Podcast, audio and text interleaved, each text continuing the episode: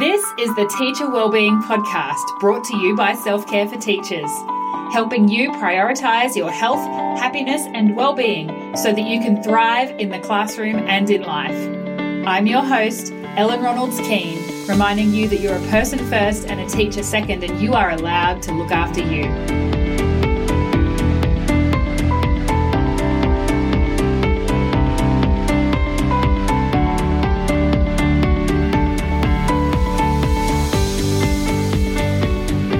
Hello and welcome back to the Teacher Wellbeing Podcast. Today I'm talking about self-care for first-year teachers, but I think we all know that most of this advice is going to apply no matter how many years you've been teaching, but it is especially for those of you who are starting your career this month, this week. Uh, it is the beginning of the school year here in Australia, so that's a very exciting time if it's your first year in the classroom, but it can also be a time of anxiety and stress and fatigue and overwhelm because there's a lot to do, a lot to learn. And so that's why today's episode is for you. I will be sharing some do's and don'ts uh, that I think are extremely important. And I'm also going to be sharing a list of suggestions from way back when I used to run a Facebook group called Self-Care for Teachers, which is how Self-Care for Teachers came to be actually back in twenty fifteen.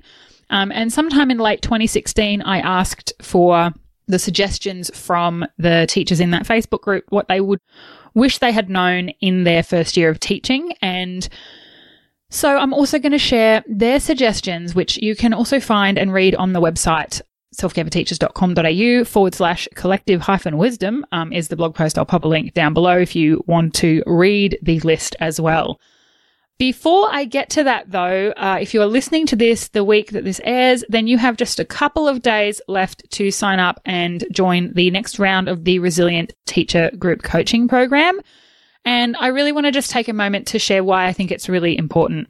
Imagine if this year, you didn't feel exhausted and depleted and resentful all the time. Imagine if your healthy habits and self-care practices and well-being rituals were a regular and established part of your weekly routine instead of something that only seemed to happen in the school holidays. Imagine if you didn't feel guilty for making decisions or taking action to nurture and nourish yourself, and you found joy and accomplishment in teaching again because you had energy and enthusiasm as well at home and at work. And imagine if you had strong boundaries with yourself and others that allowed you to treat yourself like a person first and a teacher second, and you felt confident in your ability to follow through and stick to the well-being goals and healthy habits that you set for yourself, not just in the holidays, but throughout the term and throughout the school year. And imagine if you felt supported to unlearn and overcome the habits and beliefs that were keeping you depleted, things like wearing busy as a badge of honor, people-pleasing, martyrdom, waiting for the education system or your principal to change before you give yourself permission to look after your own needs. I know these are things that are really common. They may not apply to you, but I know they're very common for many teachers, and helping you overcome those is one of the things that we aim to achieve in the Resilient Teacher Group Coaching Program.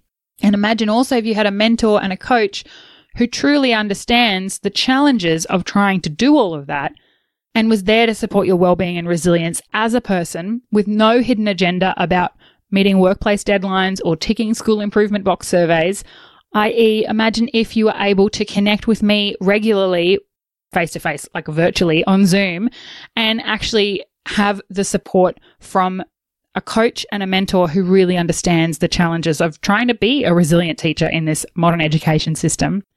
And imagine if you had a group of like-minded peers who truly understood what you were going through and the changes you were trying to make and who were there to support and encourage you along the way. That is what the Resilient Teacher Group Coaching Program aims to achieve. It's a six-month group coaching program for teachers who are building their resilience and well-being in twenty twenty-one. And we start this weekend. So if you're listening to this the day or two that it goes live, the program begins with a welcome call on Saturday, the thirtieth of January, and then we will have fortnightly group calls, not necessarily on Saturday, throughout semester one of twenty twenty-one. So um, you can view the full call schedule on um, my website, selfcareforteachers.com.au forward slash resilient teacher. I'll put a link below.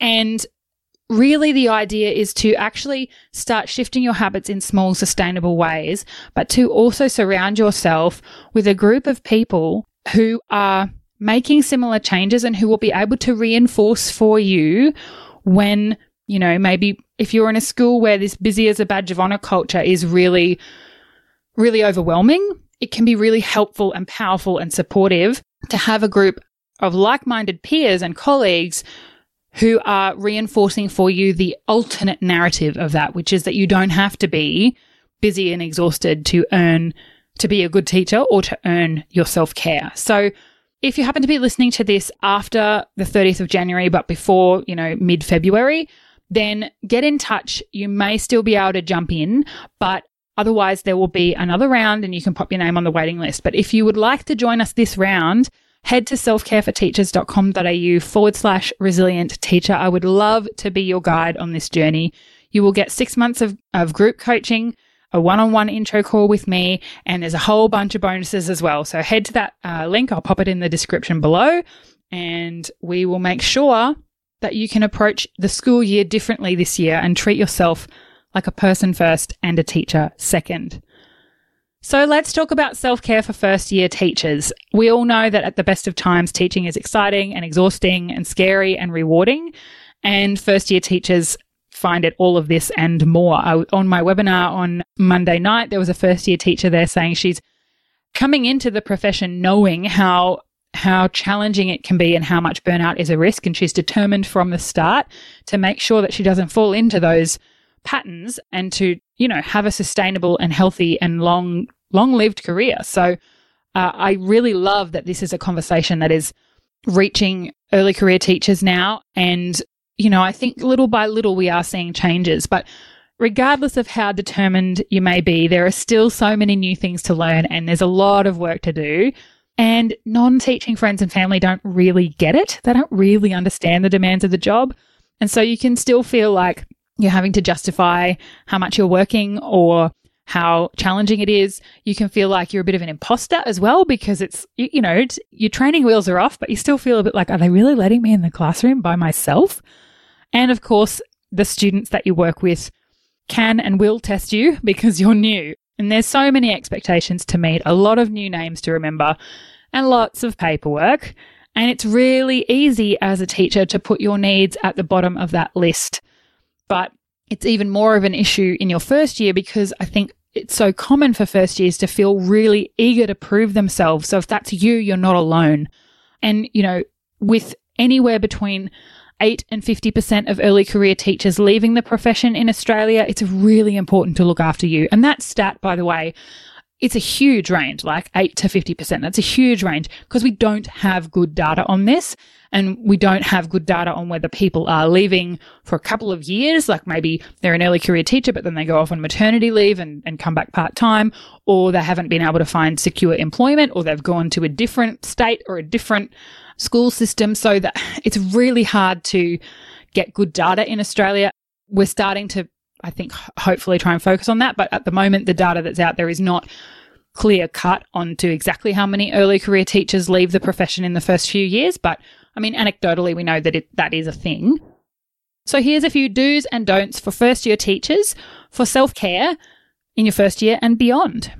So number one, definitely do prioritise your sleep.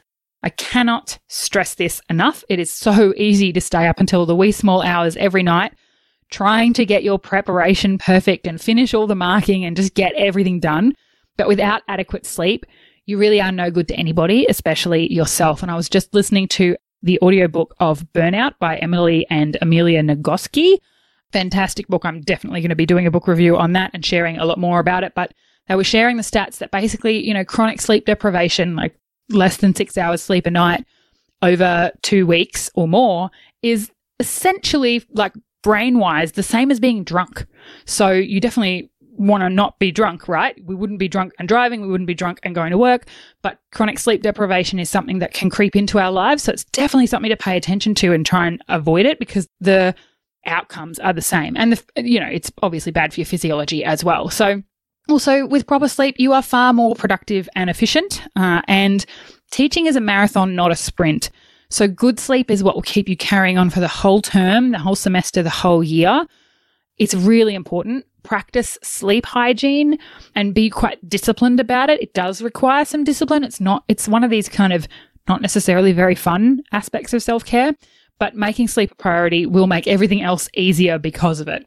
And if you are having trouble sleeping, and this goes for anyone, whether in your first year or not, please seek help sooner rather than later. Go and chat with your G P about it, because it could also be caused by some underlying medical problem, and you want to definitely look at that. And there are there are things G Ps can do to help, but um, first point of call on a personal self-care level is to practice good sleep hygiene, which includes things like, you know, no screens for at least an hour before bed, relaxing, winding down before bed, making sure that you're not working in the bedroom, so you don't take your laptop and do work in bed, that sort of thing, because it is a marathon, not a sprint. So number one, definitely do prioritize sleep.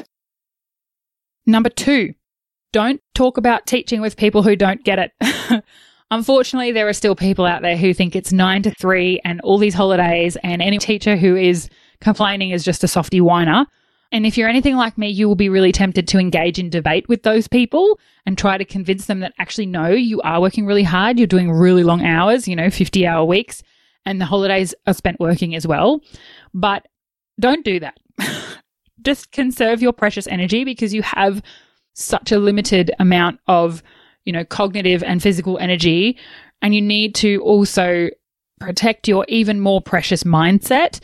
And I have often found that engaging in these debates with people really, even if I feel okay in the, in the conversation, afterwards it really plagues my mind. So just give them a token response and change the subject. Just don't even engage, because they're not going to get it. That's obviously not the same thing as having a, a deep and meaningful conversation with a trusted person who, or even just an interested person who is genuinely curious and, and trying to understand. I'm talking about those like at the barbecue, somebody's, you know, making spurious comments about what teaching is really like, and you want to argue. Just don't. You know, conserve your energy and protect your mindset, and just give them a token response and change the subject. And I fully acknowledge this is easier said than done, but I do think it's important. So number two, don't talk about teaching with people who don't get it. Number three, don't overschedule yourself. I would really recommend it, especially in your first year, err on the side of underscheduling. So giving yourself lots and lots of, you know, buffer time or slack time in between and in your life, because everything will take longer than you think. Everything will, you know, every school task, every work-related situation will take more time than you anticipate, partly because everything is likely to take you longer to do in your first year because you've probably not done it before, or you're not super experienced at it. So things will just take longer, and you want to give yourself time and benefit to be prepared for that, but also because there are going to be things in your first year especially that you you just won't have known were coming up. This is especially true, like you might know, okay, report cards are here and parent-teacher interviews are here, but there'll be likely other things that happen that crop up throughout the year in the calendar of the school year that you didn't realize were coming up, and suddenly it's here and everyone's like, oh yeah, and your job is to do such and such by Tuesday. And it may not be a huge thing. It might only be a, you know, an extra meeting or a task that takes an hour, but you just, you haven't been through the school year before, so you don't necessarily know that, that that's a thing that happens at this time of the year. And so you want to make sure that you're kind of allowing for those unexpected things to happen. And of course, then there's unexpected things like accidents and incidents in the playground where you have to fill out the paperwork for that, and behavior management, extra paperwork that you have to do and that sort of thing that will just take extra time. So just be really discerning about what commitments and engagements you, you say yes to, both at school and at home, and kind of err on the side of agreeing to less to give yourself more slack and buffer time, so that when unexpected things crop up, you're not suddenly like, oh my goodness, I didn't know that was coming, and I've already crammed my schedule absolutely full this week, and I just am, it's going to be really hard to fit that extra thing in. So number three is don't overschedule yourself, and just err on the side of underscheduling, just to give yourself that,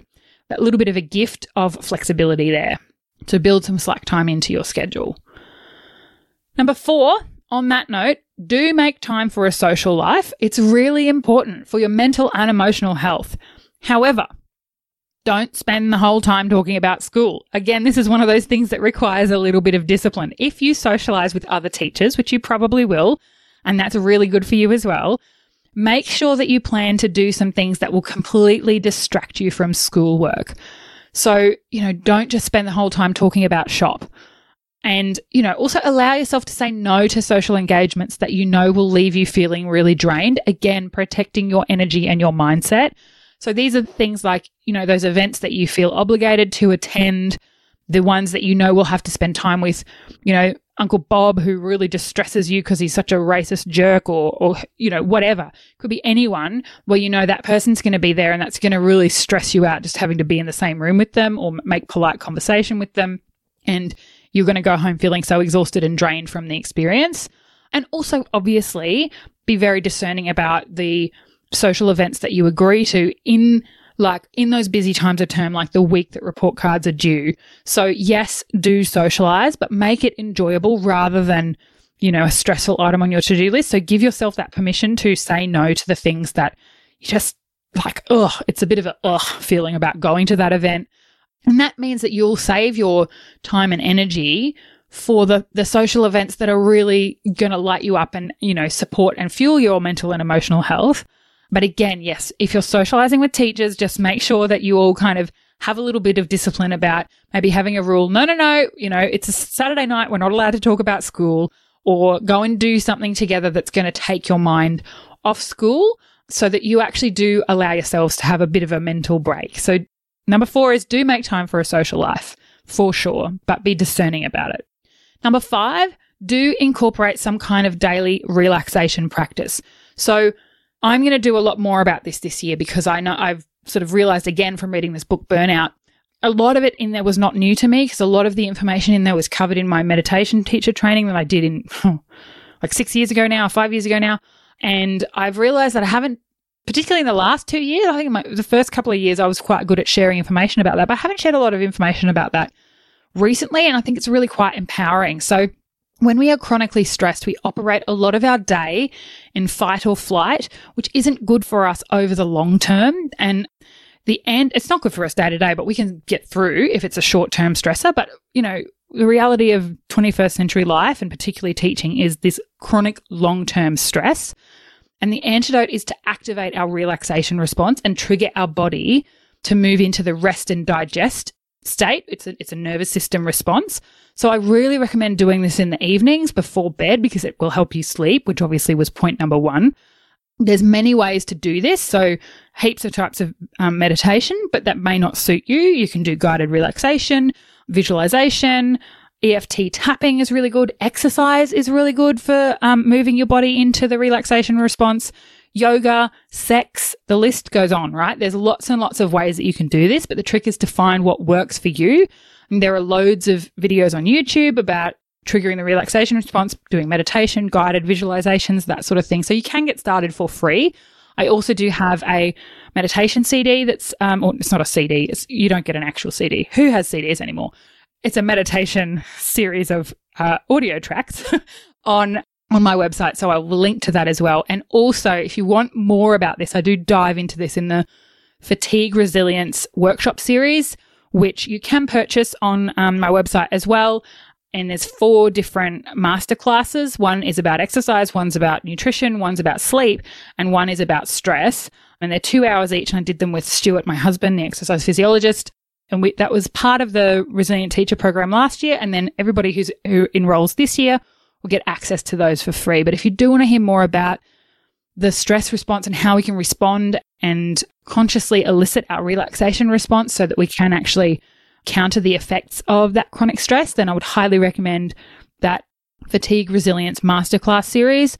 I'll pop a link below. But again, if you sign up for the Resilient Teacher Coaching Program, it's a bonus that you get just included in the bundle. So that is number five, I think we're up to five.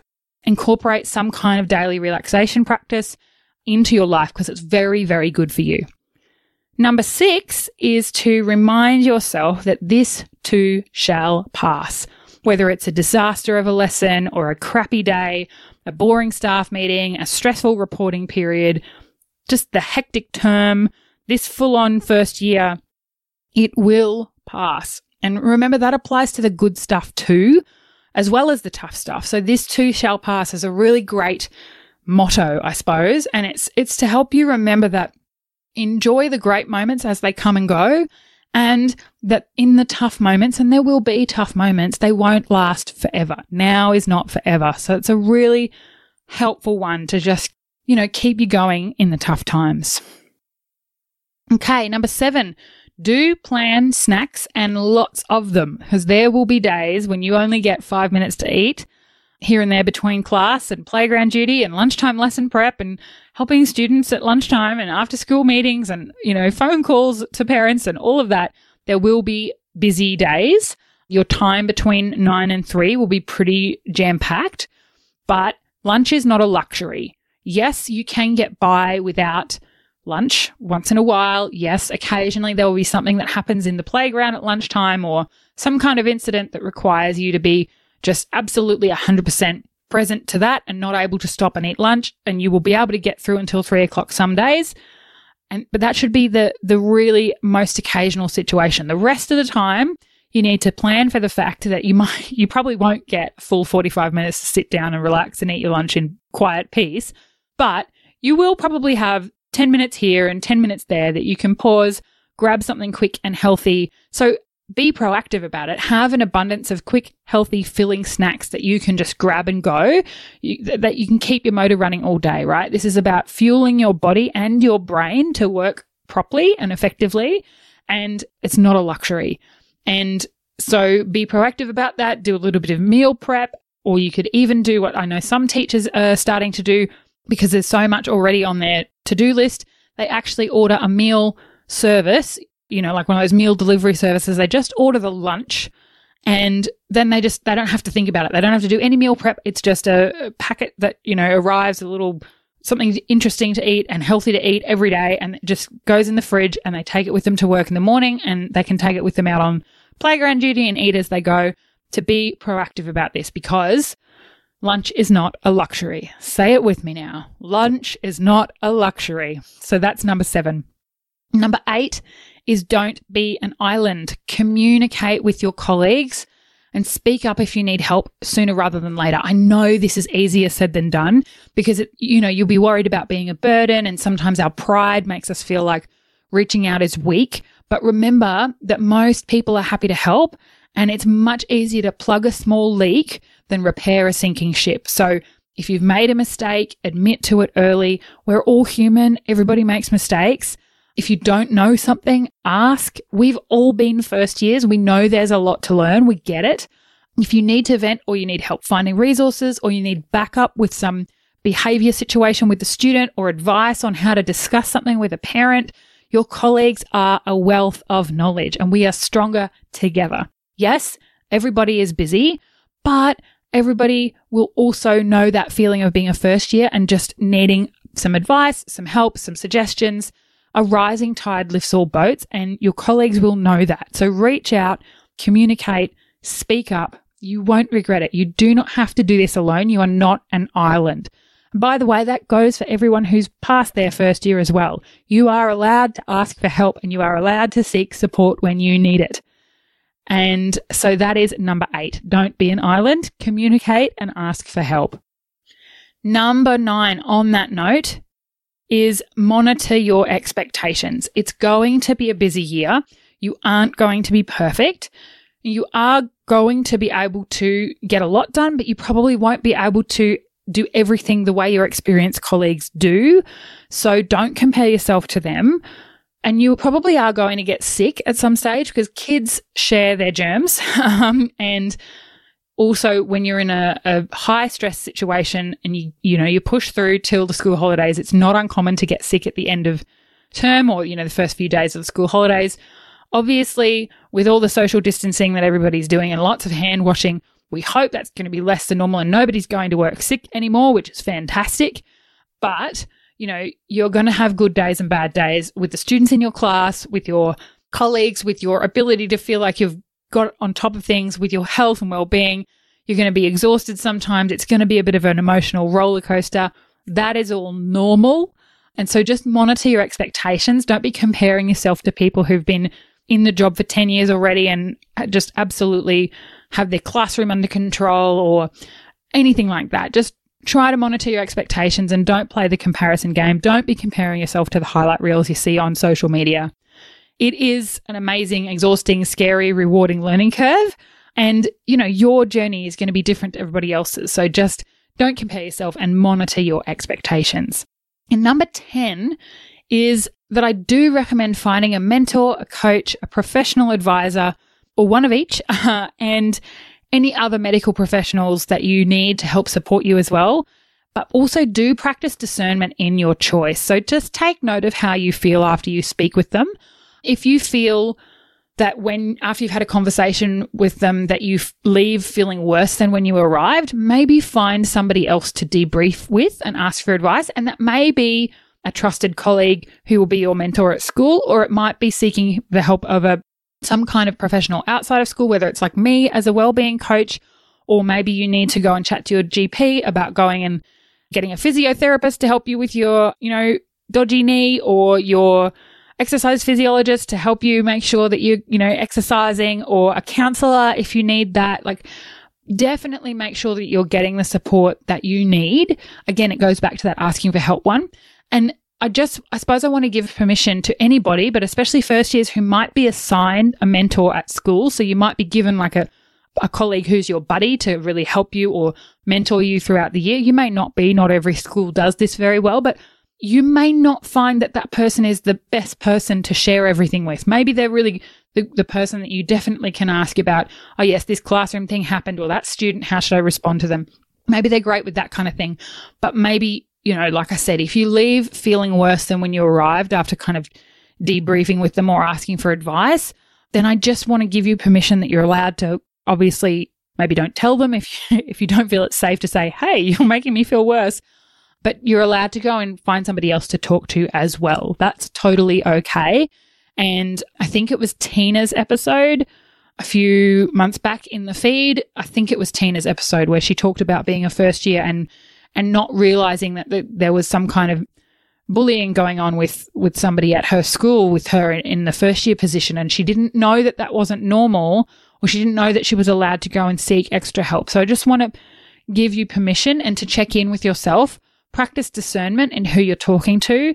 And I mean, that goes with external supporters and providers as well. You know, like if, if you feel crap about yourself after going to the G P and admitting that you need help with something, then get a new G P, right? Like, you are allowed to do that. You're allowed to get a second opinion. You are allowed to find somebody that you feel safe with, that you can talk to, that will support you and maybe challenge you if there's some areas where they can see that there's some patterns or habits that might need to be addressed, but also that you feel psychologically safe with and who is going to encourage and support you as well. So if you want my help with that, happy to chat to you about that. You can book a discovery call.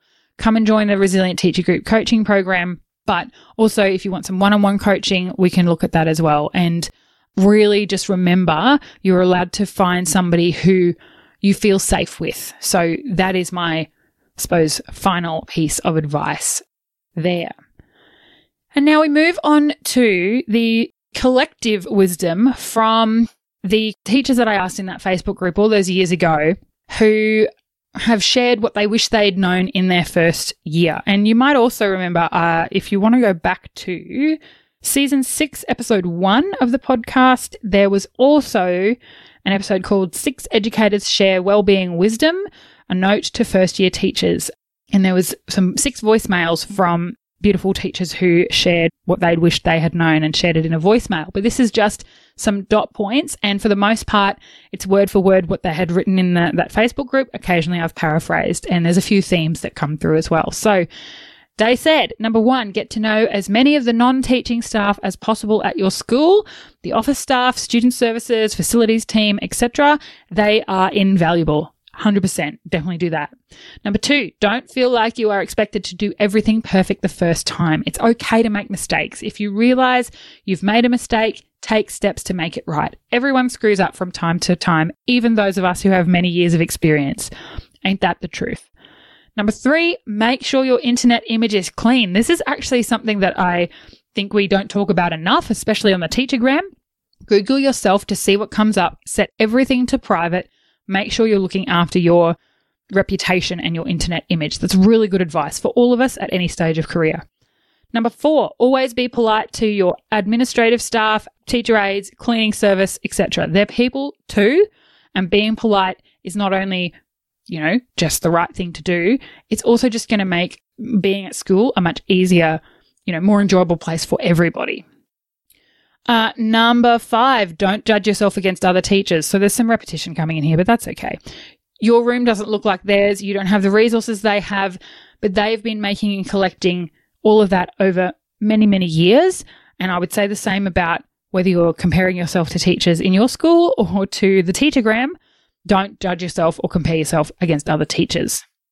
Number six, do the best you can, leave at a reasonable hour, and then try to do something for yourself on most days. For example, read a chapter of a book you like, do yoga, go to the gym, catch up with friends, whatever it is, something for yourself on most days.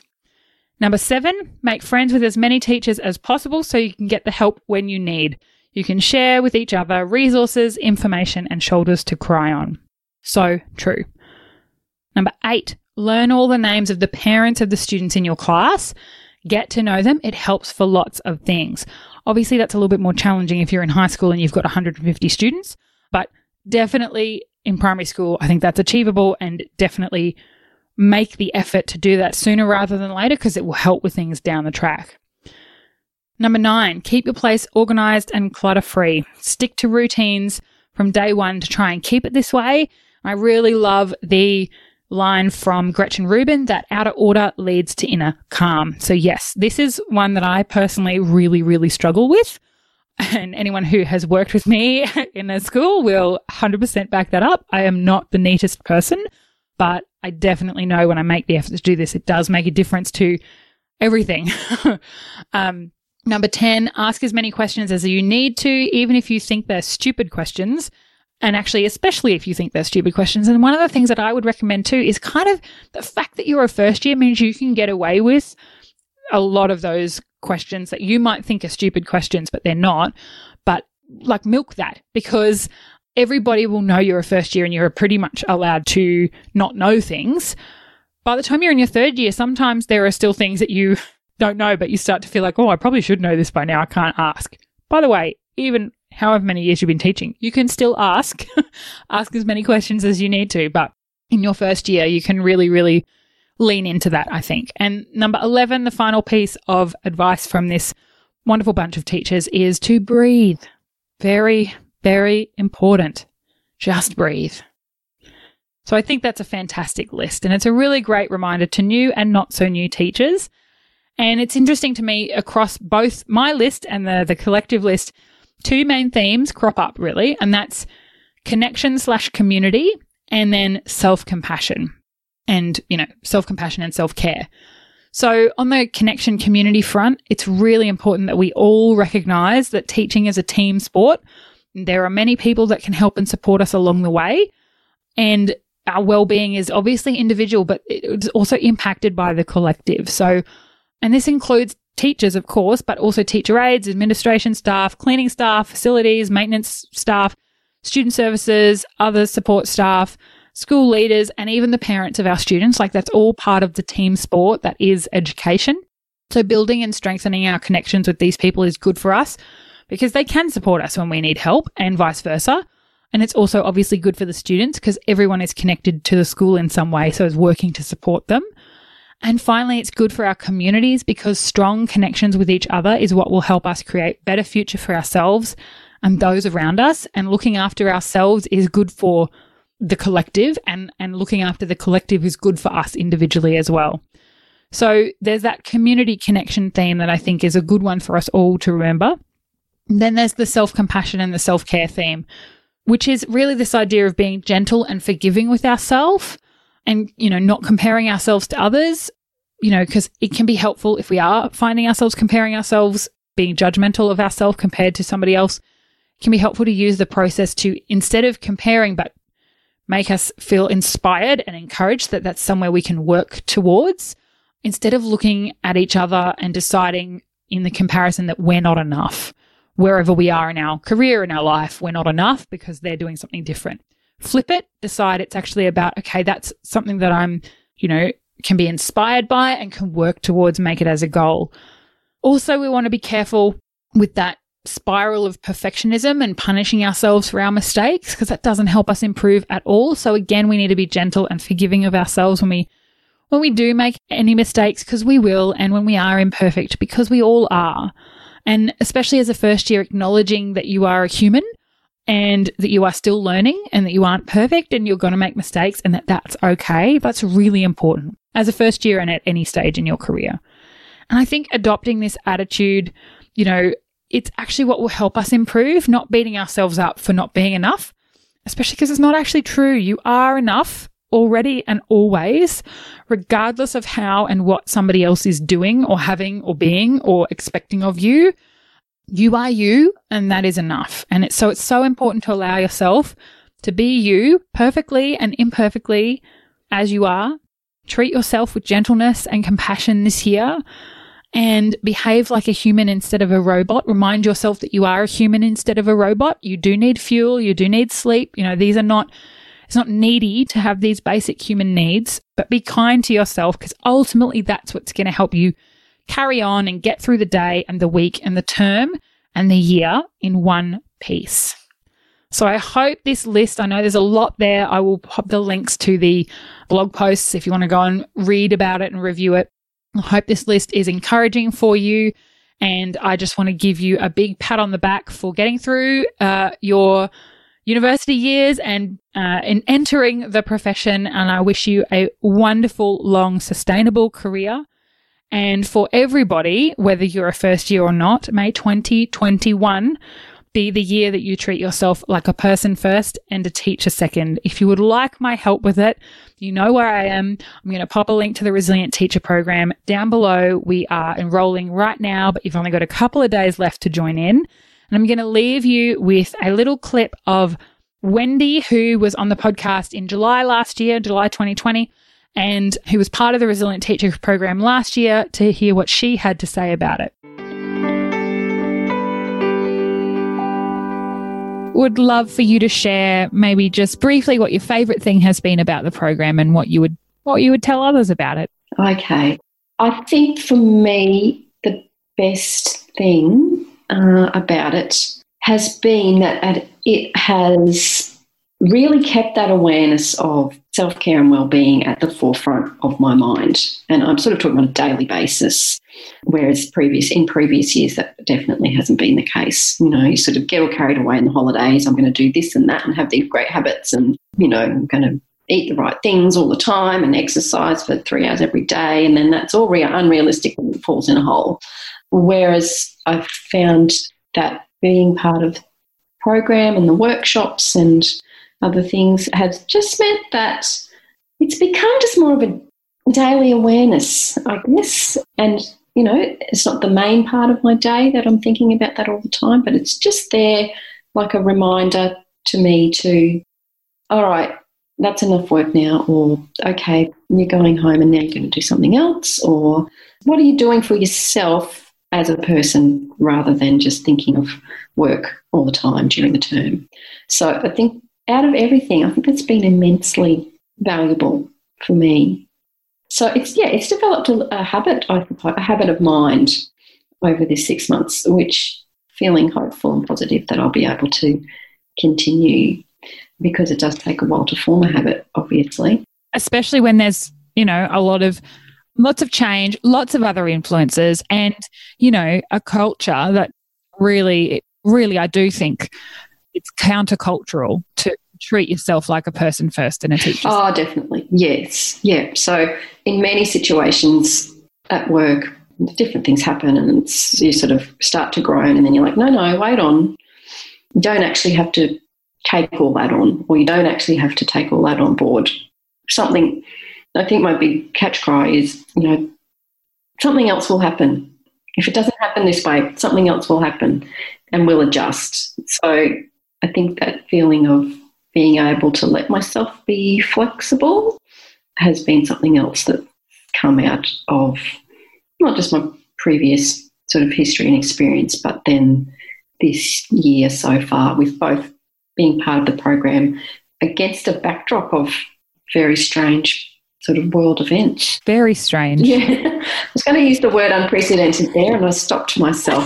uh, Now we've got to find a new word. Yeah, we do. I can't. I just can't do it. Um, but, yeah, I think really probably it was the ideal time to be involved. Thanks for listening to the Teacher Wellbeing Podcast, brought to you by Self-Care for Teachers. If you've enjoyed it, go ahead and subscribe in your chosen podcast player so you don't miss an episode. If you're listening on Apple Podcasts, Google Podcasts or Spotify, hit the three dots, share it to your Facebook or Instagram stories, and let your friends know that you're listening. And if something in this episode made you think about a teacher that you care about and you think they need to hear it, send it to them now. Let's spread the message of teacher wellbeing, and together we can create thriving school communities. Show notes for the podcast can be found at w w w dot self care for teachers dot com dot a u forward slash podcast. And you can find me on Facebook and Instagram using the handle at Self-Care for Teachers. As always, remember you're a person first and a teacher second, and you are worthy of your own care.